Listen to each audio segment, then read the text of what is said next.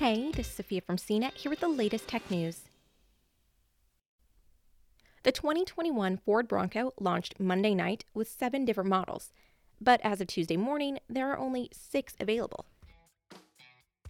The Bronco First Edition has already sold out, or at least the model's reservation slots have all been spoken for. A black banner appeared across the face of the vehicle proclaiming reservations full on the automaker's configurator and reservation website overnight.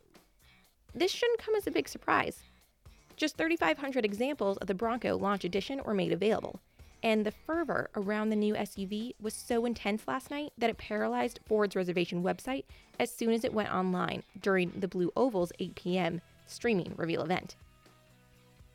The website's usability seemed to improve somewhat overnight, but its functionality was a black eye on what otherwise seemed to be a warm initial reception for the new truck.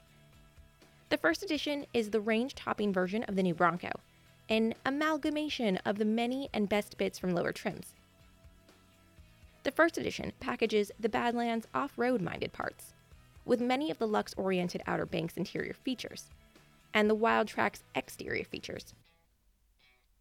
The first edition mandates the up level 2.7 liter twin turbo EcoBoost V6 and 10 speed automatic, and also includes the Sasquatch package, and Lux package accoutrements, including adaptive cruise control, evasive steering assistance, and a 12-inch Sync 4 touchscreen with navigation and a 10-speaker B&O audio system.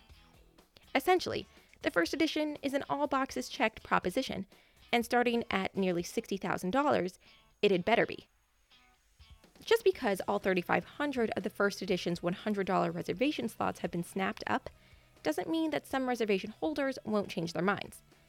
Some may either go with a different trim or elect not to follow through with a purchase at all, especially as deposits are fully refundable.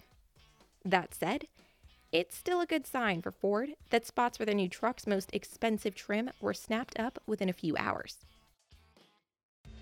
For more of the latest tech news, visit cnet.com.